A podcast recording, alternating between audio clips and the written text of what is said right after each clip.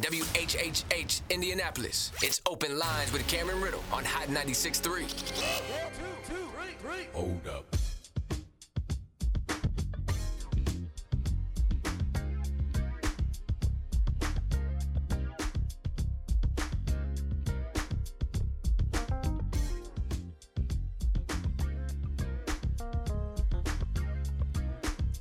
And good morning to you, Indianapolis. I am Indy's newsman, Cameron Riddle, coming to you live from the Hot 96.3 and 106.7 WTLC studios in downtown Indianapolis on what has been a beautiful weekend. Almost 80 degrees in the Circle City yesterday. I hope you got a chance to go outside and enjoy it. I know I did. I was out on Mass Ave uh, for the first time with no mask on uh, everybody having a good time. All of those businesses were just jumping with people outside for the first time. Hopefully, everybody was vaccinated, or mostly everybody was vaccinated, so that we could have that good time that we literally have not had in two years. It has almost been to actually, it is two years to the day. Uh, since uh, the state of Indiana was put on state of emergency when we got our first case of COVID. Two years ago today, it began two years ago this week. School shut down, March Madness was canceled, and now, right on cue, two years later, we are somewhat getting back to what is a real, actual normal. I tell you what hasn't changed is that we've got a good show for you here this morning on Open Lines. Uh, in just a moment, we will have our very first conversation with Cyndi Carrasco. Uh, she's been a long-time attorney who has got into uh, probing white-collar crime. She's worked under Governor Mike Pence and Governor Mike Holcomb, and now she's got something new that she wants to do, and that has become the prosecutor for Marion County, the largest city and county in Indiana. She wants to make some changes. As you know, we had Ryan Mears on the show back in December, and that's when he first announced that he would be running for re-election. And so, uh, I am thrilled that we get to have the person who wants to do things differently. We'll talk with Cyndi Carrasco. You and I will be asking her questions coming up this morning until about 8:30, and then after 8:30, we will begin uh, with the morning of hot topics and open lines where we just talk to you. All that and so much more coming up this morning on Open Lines. But first, let's get you caught up on what's happening today in the news.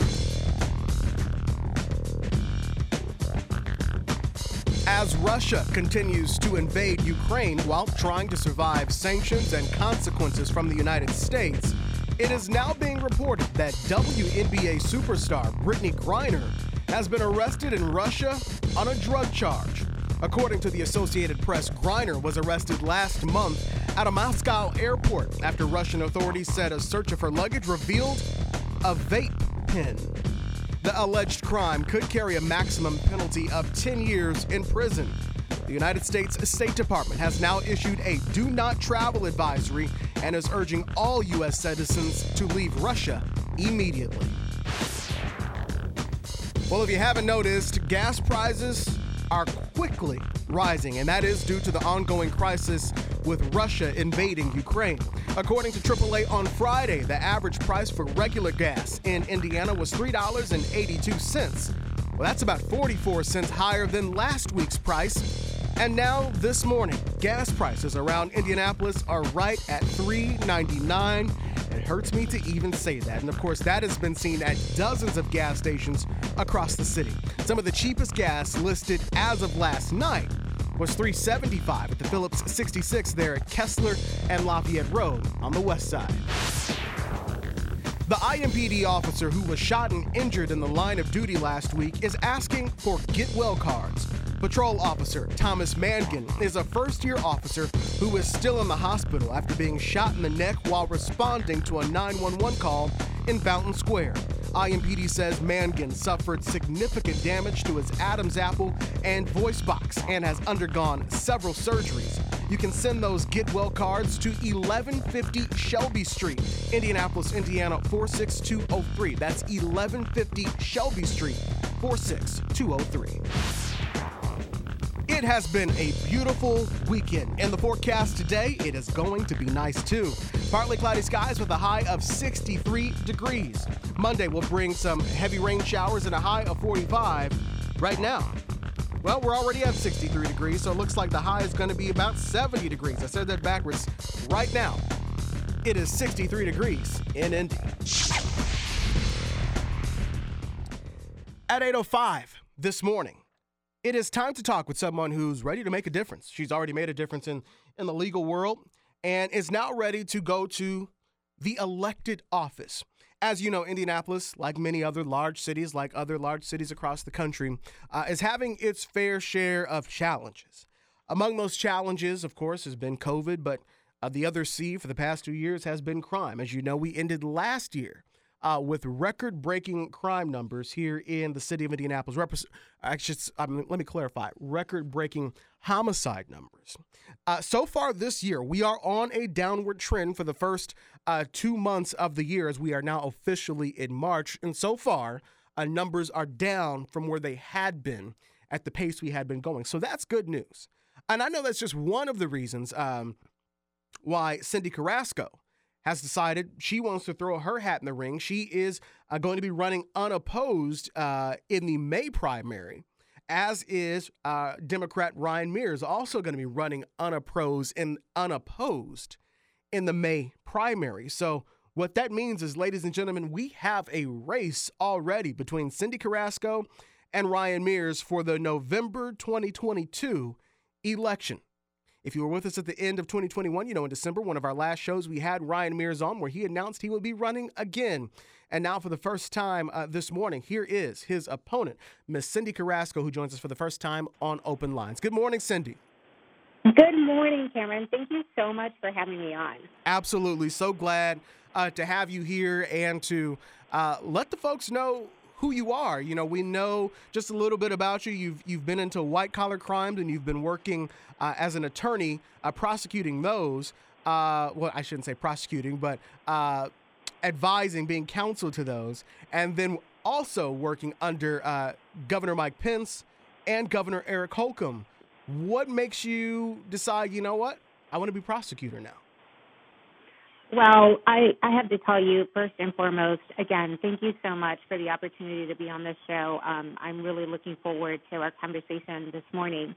Um, you know, I, I've had a lot of really great experience um, working in government for several years. I've worked with a number of different administrations, and I've had the ability to really make a difference advocating for Hoosiers across the entire state. Um, and while I'm an attorney and I've, you know, been a government uh, practice attorney for a lot of years, I've also been a resident of Marion County for almost 20 years. And my family lives here. My daughter lives here. And I've seen our city uh, really uh, suffer from the public safety crisis over the course of the last, you know, two to three years and it finally came to the conclusion that I needed to be able to do something for my own community in my own backyard to make a difference. Um, I want to um, address the high incidence of violent crime and repeat offenders that Marion County is seeing. Um, you know, we talk about that as an issue, but I want results. I want results for our community. I want results for my family. I want results for all of the families here um, in Marion County. And, you know, the prosecutor is the leader um, when it comes to public safety crisis. Um, the prosecutor's got a really a direct connection in linking all the stakeholders, and, and I think we can do better.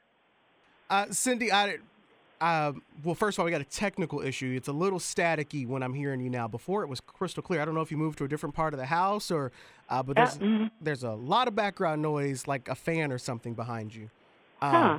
If I tell you what, if if it's not, if you haven't moved, um, we won't go anywhere.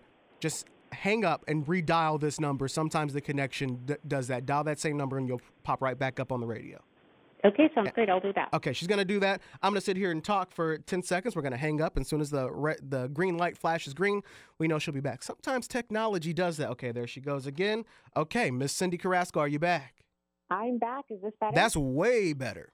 it's great. almost like you're in the room. I don't know. Technology just sometimes it it does that sometimes. Okay. Um, thank you for solving that problem. Uh, that's just one of the problems that I know you want to solve. So let's talk about last year. Um, one of the biggest things that um, is a criticism of any elected official and, and especially the prosecutor that we've heard over the past year um, has been the high rate of homicides and the the rate at which, um, as critics would say, the repeat offenders go back out onto the street and, and, and in some cases uh, commit a violent crime. Is, is is that a issue that is that something you take issue with, and, and how would you change it? You know, that's that's exactly um, the reason that I'm running. I'm running for this office. Um, I don't know if you if you heard in my previous response. Um, I, I've seen our city really suffer from um, the high incidence of violent crime and repeat offenders. And you know, I was watching as this was unfolding over the course of the, like I said, the last two or three years, and it, it is it is very much my focus um, for for this position. That's why I'm running. I want people to um, I want people to feel safe in Marion County, and you know, violent crime is hurting our community. Um, repeat offenders are hurting our community. In, in, in prosecuting violent and repeat offenders is the prosecutor's role in really bridging that gap between violence our city is experiencing and safety um, that that is that is my focus. People are dying, and I want that to stop. How do you fix the the repeat offender issue? This is something that the FOP and Rick Snyder they talk a lot about, saying it's the same people getting right back out there. What what do you do differently? Well, you know, it's interesting because I've I've spent the um, a good amount of time, not just since my announcement, but even before, talking with people across Marion County and I can tell you that I repeatedly heard um, stories about people being out um, on repeat offenses um, immediately after being arrested. And it has become an issue that is very common. And so, you know, you hear the idea that um, that this is really not an issue. That in fact, people are not repeat offenders and being let out immediately and and that's that's absolutely not what I'm hearing. And I think what needs to happen is the prosecutor has to set the tone, um, and the prosecutor has to make sure that it, they're evaluating every single case and understanding what exactly is going to be the best solution for um, for that particular case. And that takes work. That takes individual um, analysis of each case. Uh, we're on the air this morning with Cyndi Carrasco. She is the Republican running to be Marion County's next uh, prosecutor. Uh, Cyndi, when we had uh, Ryan Mears on, one of the things that he he's been a champion of over his his course in office uh, has been reevaluating things like uh, marijuana charges as well as um, you know other things that are not not nonviolent crimes uh, and so that uh, people aren't getting locked away for a long time for for a longer period of time than some people get locked away for a serious violent crime. So where is that? Where do you stand on that? Would you reverse things like he's not prosecuting uh, certain amounts uh, of marijuana? Where do you stand with that, um, as well as other nonviolent crimes? I, I think what you're asking about is really prosecutorial discretion mm-hmm. and you know, prosecutors are given the discretion to make decisions um, on a case by case basis to ensure that justice is served given the circumstances of that particular situation. You know, I I plan on using um, common sense when I'm making charging decisions. What I won't do is um, make a blanket edict about a certain category of laws because that's that's not what the prosecutor's role is, right? Mm-hmm. That's why you have prosecutorial discretion. Mm-hmm. Um, and I will take a common sense approach. 317 239 9696. 317 239 9696. That's the number to get on the air uh, this morning uh, to talk with uh, Cyndi Carrasco, who is running to be Marion County's uh, next prosecutor, of course, against the incumbent, uh, Ryan Mears. Uh, Cyndi, what is something, um, you know, that you want people to really understand if they take nothing away from nothing else away from today? What will the one thing you want them to know about you is?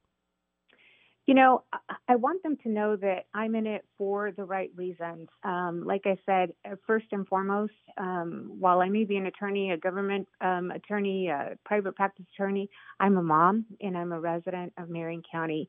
And you know i I believe that every single person should have the opportunity to be able to um, be successful. But when we're facing a public safety crisis, we can't have those opportunities. And, you know, when we came to um, Indianapolis, my husband and I, almost 20 years ago, we chose to live here in Indianapolis. We are Hoosiers by choice. I love this city and I want to make it better. And I want to make it better for my kid and I want to make it better for everyone else um, so that we all have the opportunities to, to be better versions of who we are. Let's go to the phones 317 239 9696 so that the voters can talk to the candidate. Uh, let's start with the caller on line three. Uh oh, oops. I just hung up on Cyndi because I didn't lock it in. Uh, Cyndi, just call right back. Okay, there she is. Hang on. All right, hang on. Let me do this and then let me do this. Cyndi, that was totally my bad. No problem. I'm sorry. Thank you for calling right back. Okay, I got you. I got you locked in, so that's not going to happen again. Okay, caller on line three. Good morning. You're live on air. Who's this? Hey, Cameron, how you doing this morning? I'm good. Good morning, Paul. How are you? I'm doing well, and I want to say uh, greetings to your guests and everybody that's listening. Uh, I got a couple of I got a couple of uh, quick questions. Go for it. Uh, for the pros- for the person running now. Uh, when you guys are making these decisions about the repeat offenders, are you actually communicating with the offender to find out why why they're offending? And uh, I know this ain't gonna happen, but I would like to see them stop selling bullets. Because if we stop selling bullets, then we can stop people from killing each other. Uh, but we already know because of the revenue uh, that generates from these these sales, but it should be outlawed. Bullets should be outlawed. Uh, and I just think that if we communicate more with the people that's actually committing these crimes, instead of saying that they committed a crime and this is your punishment, why are you committing these crimes? Will you or your new office have something set up to speak with these people uh, to find out how we can get them on the right track? So that's my comment today, and you guys have a great day today. Thank you so much, Paul. Mm-hmm. Much for that comment. Um, I, I, would like to follow up and say, um, you know, I absolutely believe that um, I, my view is any person's interaction with the criminal justice system is really an opportunity to be able to um, to to course correct, to um, make things better. And I um, absolutely agree that I think it's a matter of understanding what's creating the issue and addressing it appropriately. So, yeah, there is absolutely something to that. 317 239 9696. 317 239 9696. That's the number to get on the air this morning. Caller on line one. Good morning. Who's this? Hi there, Cameron. And Good morning, got, Larry. Well, you know, uh, this uh, candidate is a Republican, you know, and Republicans are in charge in the state of Indiana, right? There's no doubt about that. And uh, if she's sincere, truly sincere, she can make changes because she, uh, you know, what's going on now is mitigation. And that's always arbitrary. I mean, that makes people lose confidence in our legal system. She can actually get in there and see what's going on if you don't already know and go to the legislature and have the laws changed. That's what needs to happen. I mean, you can't say that uh, we're going to prosecute you for drunk driving. We're not going to prosecute you for drunk driving. And and one more thing, uh, Cameron, I'd like to see the breakdown, the demographics of the people who are getting these diversion programs and are going to the assessment center rather than going to jail. I'd like to see the breakdown on that and see who's actually benefiting from this uh, mitigation that's going on in our city right now. I mean, we need to change the laws. Uh, All right. Rick, he, he can't do that because he's not in the controlling party. All right. Thank you. Thank you, Larry. All right. Let me go to the next call. Caller on line two. Good morning. Who's this? Hello. Good morning. I'm Michael. Hi, Michael. You're live I'm, on the uh, air. I'm from Florida. Um, me and my husband's from Florida, and we moved to Indianapolis. And I like to see a change in the crime rate of the children. It seems like kids are killing people here. A, a kid killed my husband in April um, of last year, I'm sorry to hear that. and he, his crime, the punishment that he got was less than seven years. And I don't think that's fair. I, I believe that if we give harsher crime rate, harsher punishment to misdemeanors who are killing people, um, things will change. Well, you've got someone on the on the phone right now who's running to be prosecutor, and again, uh, my condolences for what's happened to your family. What would you like to ask her directly, or or having gone through something uh, that hopefully no one else um, has to go through? What would you ask her to do differently if she were in office? If a child murders somebody, treat them as an adult, and everybody else would seem to follow suit, and then realize that killing people would be wrong. Thank you so much for the call, Michael. I appreciate it. Uh, Cyndi, what what do you think of, of situations like that? Well, first and foremost, um, my condolences as well. It, it is situations like that that really have driven jump in the race. I um, I, I hear stories after stories of, of people who have lost loved ones, and that's got to stop. Uh, the violence has to stop. The killings have to stop.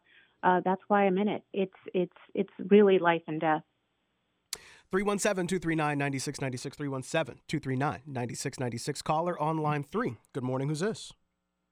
Good morning, Cameron. Good morning. I'm calling because I wanted to ask the uh, candidate.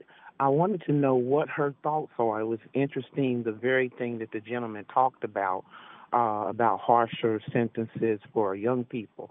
My concern is one, I wanted to know her view over the uh, juvenile justice uh, courts being sent over to the adult courts because that is definitely in the makings. I was in a meeting uh, last uh, week and they were talking about not only the juvenile courts coming over to adult court, but also putting a morgue in there. My thoughts on that is they're stealing the hopes of the community by putting all of that together. You know, I had uh, one of the uh, officials that came from the mayor's office tried to pep it up and say, but we're going to have a family, uh, we're going to have a family center put over here too. So a family center to look out at the jail for the adults and children uh, and and a morgue. Uh, how hopeful does that sound? And so I want to hear her thoughts over having the juvenile courts put with the adult court and this proposed putting the morgue over there as well. In addition to uh, this, to me, there's more looking at we want to we want to support more incarceration instead of the education of children and creating wraparound services where they can have healthier uh, uh, support to become productive citizens as opposed to how we lock them up sooner. So I'd like to hear her views on that. Thank you. Excellent questions. Ms. Carrasco, to you. That that's an excellent um, excellent question, and I'm glad that you're raising the topic because I do believe that there is a significant investment that needs to be made in our youth. Um, they are the future of our city, and I think we need to have a holistic approach to how we approach or how we address, um, you know, crimes that are committed by juveniles. We need to make sure that we do educate, that we take every possible um, opportunity. Like I said before, um, an opportunity with the criminal justice system is the chance to intervene, to course correct, to get folks, um, especially our young kids, back on the right track. I do think there needs to be hope. I need. I don't think that um, you know, putting people in jail and be becoming um, just absolutely more aggressive when it comes to longer sentences for juveniles. But I do think that there's a holistic approach that needs to be um, uh, applied to juveniles to make sure that uh, there's accountability for their actions, that they were able to course correct so that they have a chance at a better life. So, do you agree that they should be in, in the same uh, building in the same complex, whereas things now are they're, they're separated? Should the juveniles be over with the adults? Well, you know, I don't know that that's uh, necessarily a um, a unilateral call for the prosecutor to necessarily say, "Here's what the whole organization is going to, um, how we're going to organize." Um, but I do think that it's important that if they do move over there because of whatever reason, mm-hmm um, that we take an approach to make sure that um, there there's there's hope. There's hope for uh, for kids. Let's go to line one, th- two three nine ninety six ninety six. Caller on line I said two three ones, two three nine, two three nine ninety six ninety six. Caller on line one. Good morning. Who's this? Hello. Hello. Good morning. Good morning. You're live on the air. Who's this? Yeah. My name is Jabril. Okay. What's Yeah. on your mind? My what's on my mind is I want to uh, contribute to what the gentleman talked about um, offenses for people being locked up for you know stuff like marijuana and all that. My thing is I've been locked up in jail for a whole year for a crime that I didn't commit for me to be found not guilty. At the end of the day, I've been able to meet and you know encounter different people in jail.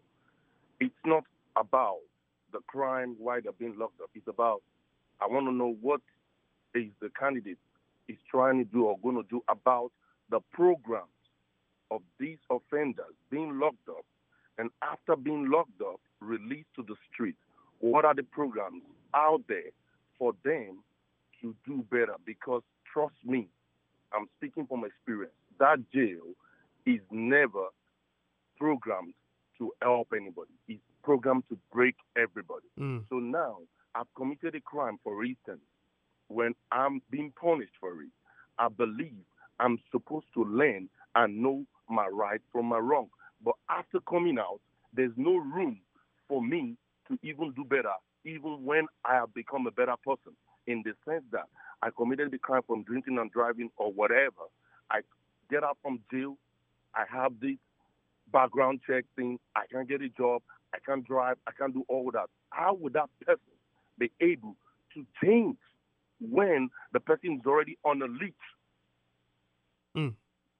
So it's not just about the offenders committing the offense again. It's about what is the plan for them when they get out.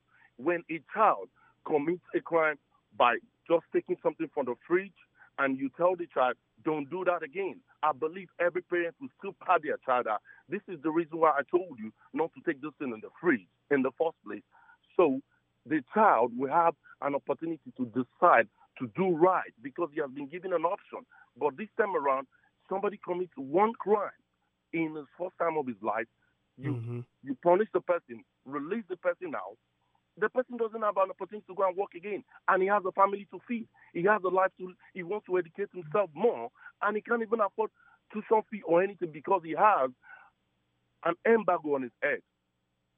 So Thank you. it's not about committing the crime all over again and again. It's about Mhm. what are the program while I'm being locked up, while I'm released to the street. What are the opportunities I have to better my life? Thank you so much for the call. takes- that's a that's a a- that's a powerful. Everything you said is is is is extremely powerful. The most powerful thing I've heard this morning. Let me let me ask Ms. Carrasco. Thank you for the call, Cyndi. J- j- exactly to his point.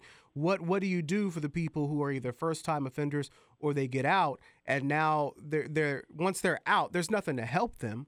All jail Right. did was break them. How, how do you change that? Well, that's that's an excellent point, and I'm glad the gentleman raised that.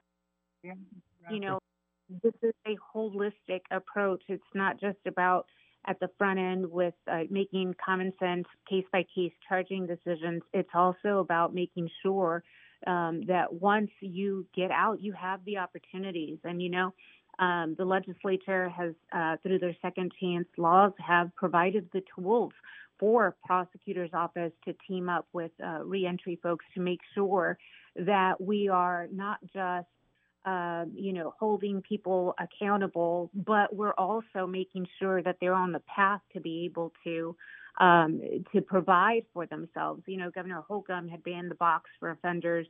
There's expungement laws.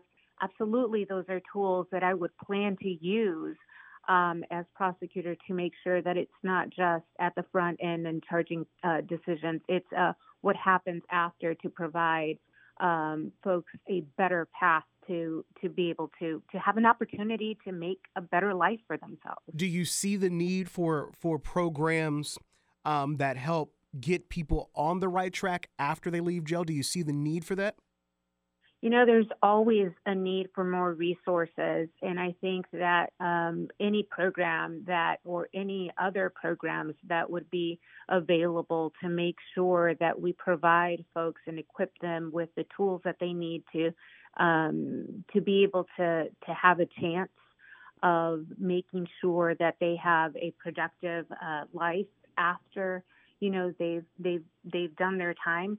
Yes, absolutely.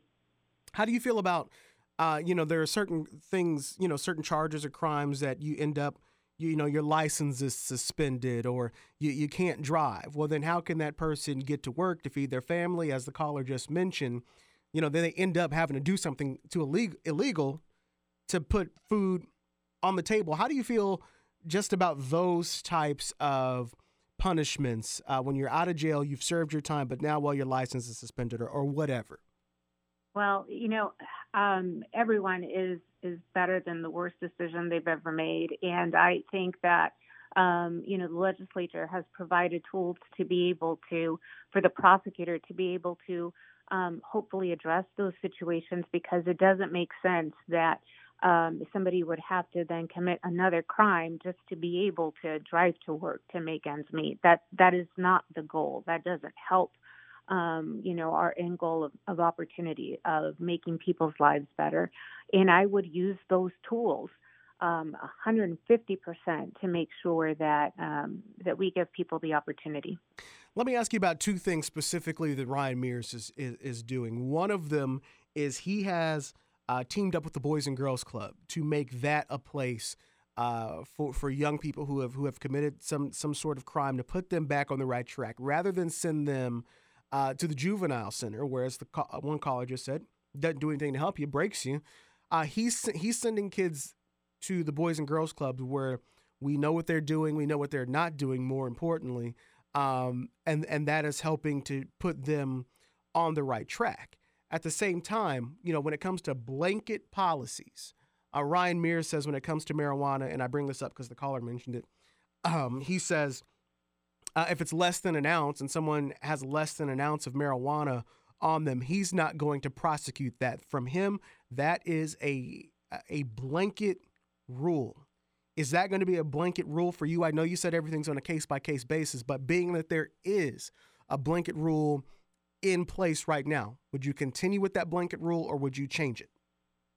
Well, again, I go back to um, you know prosecutors have discretion, and you know when I was inspector general, I worked with prosecutors across the entire state. In fact, I worked uh, the most with Marion County prosecutor than Terry Curry, and we both shared the philosophy of of common sense approach. You look at each case, and then you make a decision, and you decide what best fits this case. That's the whole point of having prosecutorial discretion. And so I, um, I, I don't believe that it is the prosecutor's role to make blanket statements about um, about certain laws. I will use prosecutorial discretion to make common sense decisions, and um, and, and that's that's what I'll do. And when it comes to teaming up with um, and thank you for answering that. You gave a clear answer on that. Um, when it comes to you know teaming up with organizations like like the Boys and Girls Club, is that something that you've looked at? What do you think of, of the job he's doing with that?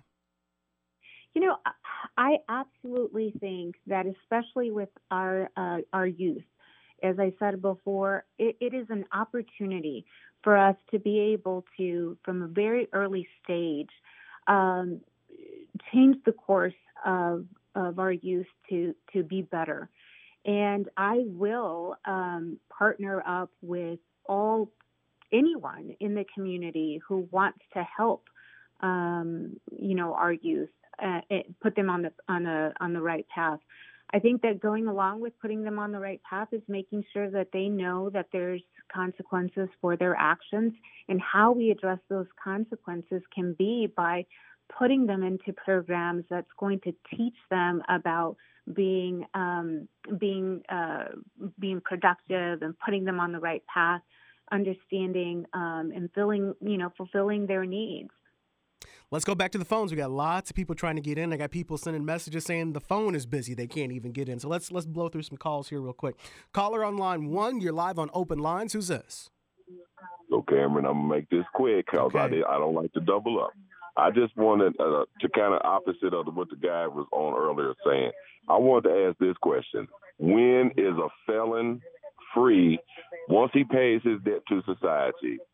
When is he free of the criminal justice system? All right. That's Thank the only question I have. All right. Thank you. Miss Carrasco to you. Again, I keep coming back to um, it's critical that we use uh, the second chance laws that the legislature has um, has instituted because once someone served their time, you know, it, it is um, it is about making sure that you're able to to move on with your life because again, I keep coming back to everyone is better than the worst decision they've ever made, and we we need to be able to um, to give uh, opportunity to to become uh, productive members of uh, our, our our our daily lives. All right. Let's go to the next call. Caller on line two. Good morning. You're live on Open Lines. Who's this? Good, good morning. Good morning. Okay, yeah. So I have a comment about the youth. Uh, several comments. The first comment is uh, the youth have access to guns and drugs, and we find them, we can't even identify them. Meaning they don't have no IDs, and you know the attitude of the youth.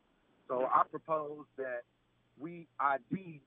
We need to ID our youth. I mean, this is real. When you pull them over, they they got weapons and things of that nature, and we can't even identify them. So they need like some type of identification card, school age children, and on that identification card, it refers to who their uh, guardian is. And there's a number to several of their guardians, whether it's granny, mama, daddy, uncle, and I think that'll prevent, uh, not prevent, but maybe curb a lot of what's going on because a lot of the crime that's going on right now, uh, I'm sure everybody sees trending with our youth.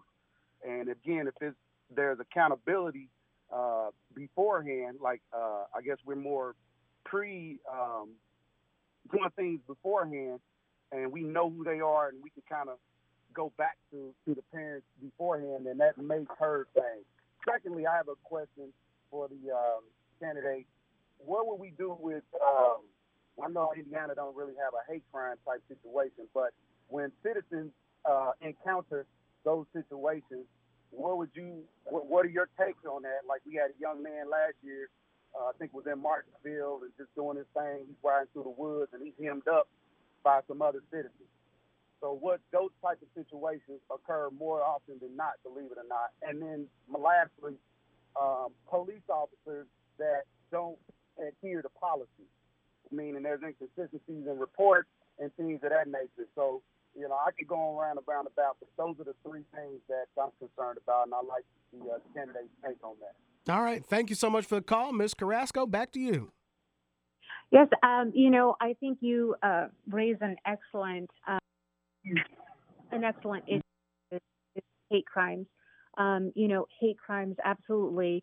Uh, listen, I, I'm I'm a minority. Um, I'm I'm Hispanic. I understand um, the the uh, you know I understand how um, you know uh, hate crimes are so important um, to our community, and I would very much intend on making sure um, that if there is a hate crime situation, that it is addressed um, properly. Because um, again, I'm I'm Hispanic. I don't look just like other people. I completely understand um, those situations.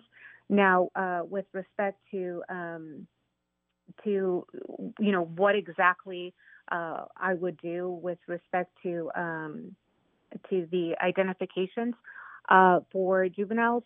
I think any suggestions from the community like that are absolutely wonderful because one of the uh, hopes for me is that I'll continue to hear from you. I invite you to go to my website at cyndiforindy.com.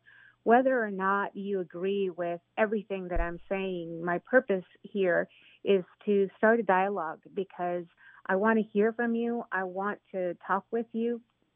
I think it's um, important that I hear from what your suggestions are, what you're seeing, because um, I'm going to need your help.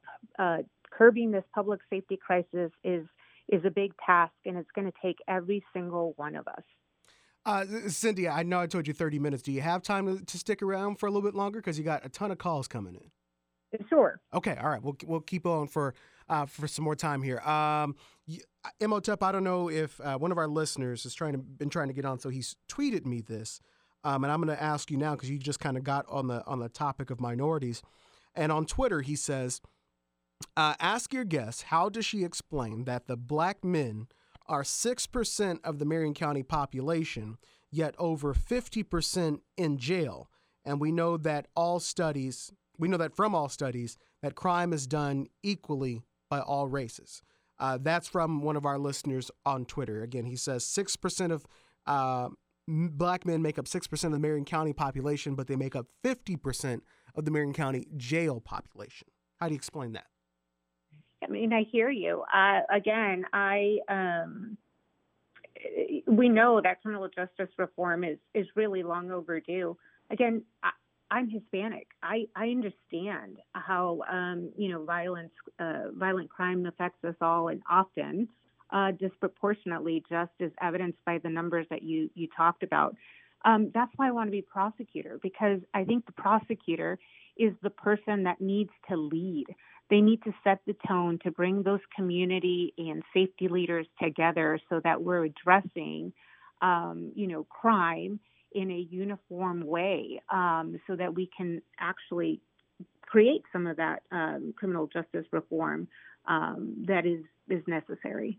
We've got a lot of calls coming in 317 239 9696. 317 239 9696. I know the line is busy. If you're hearing my voice through the phone, that means you're one of the next couple of people we're going to talk to. If you're hearing the busy signal, just keep trying. Hang When somebody hangs up, press dial. Let's go to back to the phones. Caller on line three. Good morning. Who's this? You're live on Open Lines. Hello.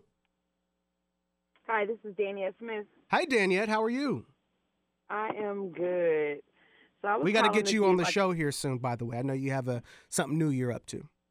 I know, right? So of course I was calling in reference to the domestic violence in the city Mm-hmm. to see uh, what was the plan in reference to prosecution. We know that um, the repeat offenders uh, are like high when it comes to the domestic violence gun killings within uh, our city.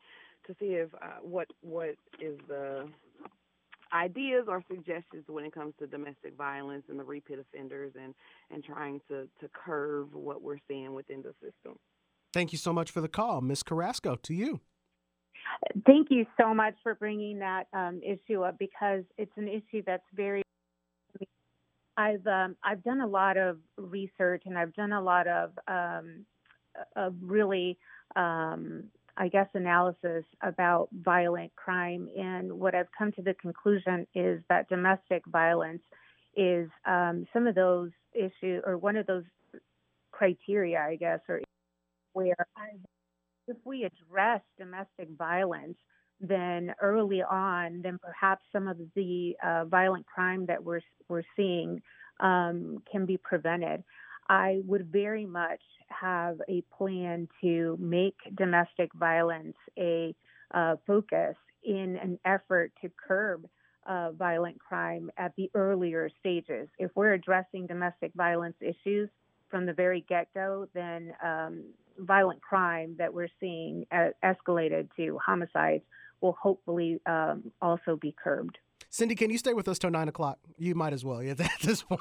yes, absolutely. Okay. Oh, thank you. Okay, I forgot to do the most important thing, which is go to commercial and pay some bills here at the radio station.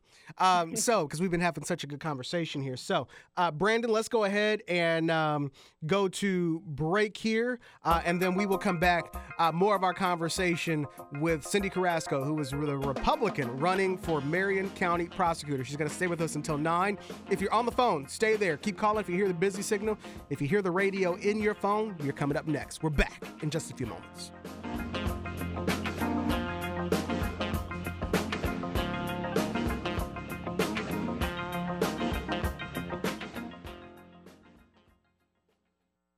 Back to open lines with Cameron Riddle on Hot 96.3.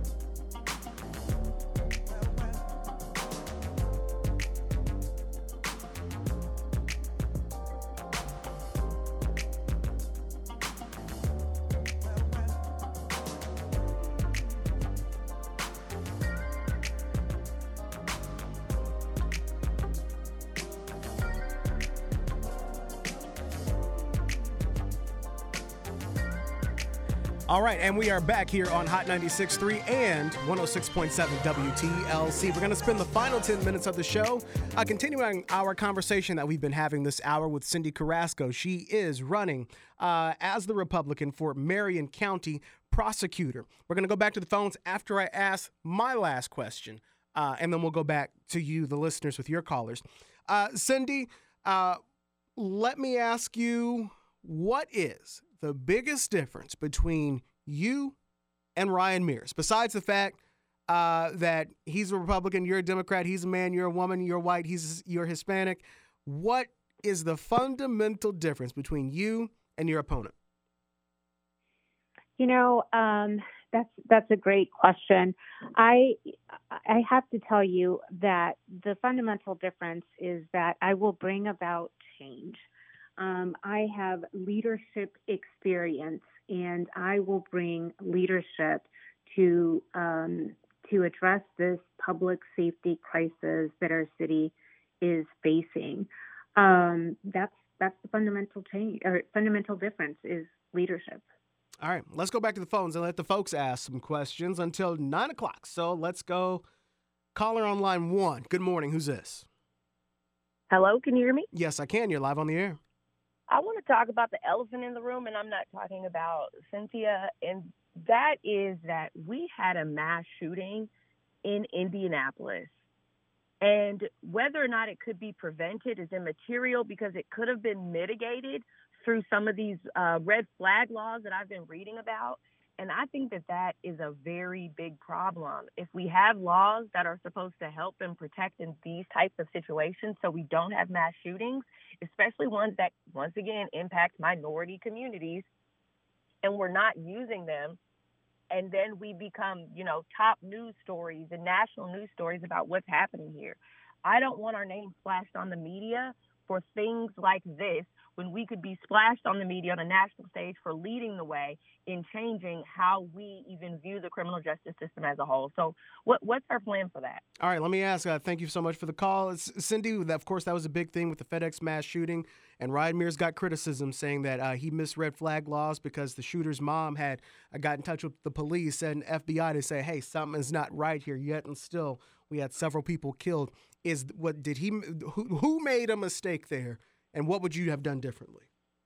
Well, you know, um, the caller is exactly right. It is um, the red flag law um, in the FedEx shooting is um, very much a reason why I decided to jump in this race because um, there was an opportunity to prevent, to use a law to prevent a tragedy that affected not only the victims but also um, in this case the the shooter. Um, and I, I, have to tell you that it, it is it is it is a missed opportunity. I'm very much about prevention and using every tool that the prosecutor's office has, and there are many to prevent crime. Red flag law is one of those tools, and it wasn't used. And as a result of that, you've had loss of life from all accounts when that could have been prevented. So, what I, would you have done differently? I, I, would have pursued the case. I would have pursued not only that case, but the cases that were filed subsequently um, after um, the FedEx shooting that had been sitting for at least a year. I would promptly follow up and make sure that those cases are filed with the judge. I would do my part to make sure that these cases come before a judge and the judge can make a determination about whether or not uh, those uh, those weapons should be returned uh, to an individual. All right, let's go back to the phones 317 239 9696. Caller online. Two, good morning. Who's this? You got 30 seconds because we're getting down to the end of the show. Is that me? That is you. Thank you. I've been sitting here about to eat up this phone trying to get on. I am Thomas Ridley. I'm the director of a program called One Like Me. And uh, briefly, I did 22 years in a federal prison. I came out and started a reentry uh, program. And I was really concerned with the young man who called in and said that he had um, no jobs, no anything like that. We are so good at what we do without bragging and blowing my own horn that we get people jobs before they get out of prison. If you call my company on, on Monday and say you're getting out Friday, Wednesday, I'll have you a job. We also have a bifurcated program where we do mentoring, where we mentor uh, mentees, and we have an outreach program. Ryan Mears attends our outreach program every time we have it. He's in there working. We have over $250,000 worth of tickets, fines, and fees dismissed. Um, we deal in everything from drafting resumes to uh, to getting people SNAP, dealing with their housing, uh, their driver's license, uh, expungement um, uh, screenings, you name it, we're doing it. There are people out here in the outreach business that is really serious, but people don't know it. Reach out to us, talk to us. Again, my name is Thomas Ridley. Name is Thomas Ridley's One Like Me. My telephone number is 317 794 8563. 317 794 8563. Get to us. If you are, are without a job and you're a felon, I'll get you one. If you have someone coming out of prison, have them call me and let us get you one so that we can get you straightened out before you get in trouble again. Let's stop this recidivism. Thank you for the call. All right, uh, let me try to squeeze in another because we're down to the end. Caller on line three. Good morning. Who's this? Is this me? That is you. Who's this? Hi, this is Sheila. Hi, Sheila. You're live on the air. What's on your mind? Turn your radio down for me just a little bit. Okay. Um, I just had a couple of quick qu- comments. Okay, can you do it in less just- than a minute? I'm going to try. Okay. Um, I feel like in a in this system where it's geared for everyone to go back to jail or be incarcerated because there's money to be made, what would be done about people who, because they live in a high crime area, that are profiled by the police as criminals who are arrested repeatedly because of where they live, only to have the charges dropped? And then when you get your police report, they have all those arrests on there, and people don't want to hire you. You may not have been incarcerated for when you were arrested, but they look at that like you're a troublemaker. Because Mm-hmm, it's so on your you record. don't get a job, and you don't get your money back you paid to get bonded out. So you're asking, you know, when when at the end of the day you weren't charged for any crime, but yet that arrest is on your record. What do you do about that? Because that's holding you back, right? Yes, Okay. I think that that should be just dropped when they drop it. It shouldn't be on there. Okay, let me ask Ms. Carrasco as we wrap up the show. Uh, Cyndi, is that something that's in, in your purview? I understand exactly what she's saying when that arrest, not the crime, not a charge, not a prosecution, but an arrest is on your record. Is there is that under your office to make sure that's not there to wipe that, or, or do you see that as an issue? Well, you know, um, uh, it's I really appreciate uh, raising this this topic because it goes to illustrate. This is kind of coming back to marijuana. Um, you know, the, the the the blanket kind of rule of I'm not going to um, charge uh, marijuana, low level possession marijuana um, situation.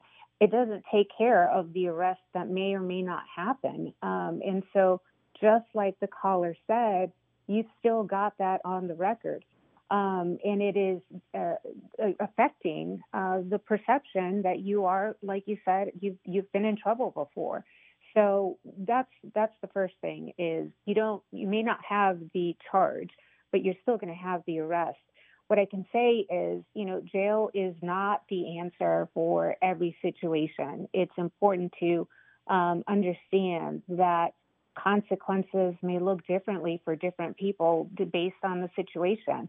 Maybe it's mental health uh, treatment that's necessary, or drug treatment, or a problem solving court is the best way to address the issue. At the end of the day, the goal is to make that interaction with the criminal justice system better. And how we do it is um, is the key. So Taking can case- can you take that? Is that something that could be taken off a record? Is that I know you're not in office yet, but is that something that could that the prosecutor's office can control, getting those arrests off the record? Well, I think it's a matter of, um, again, looking at each case and whether or not that particular case ends up in a um, in a conviction or not. So it depends on the circumstances. All right. As we wrap up, because we are over time, and I apologize. My apologies to Al Sharpton because I'm cutting into his show. But last question before we go: You're going to be, uh, no matter what happens, uh, if you're elected, uh, you will be a Republican uh, prosecutor, can you work with the Indianapolis's Democratic mayor and their Democratic city county council? Can you guys work together, or or, or is there going to be dysfunction? Listen, I will work with anyone, anyone in the community who wants to make our community better. I'm in it to make a difference, and whatever uh, your politics are, I will work with you if your goal is to make our community safe. All right. Cyndi Carrasco, who has made her first appearance on the Open Line Show, thank you so much for uh, coming on, starting our week, and, and introducing our audience to you.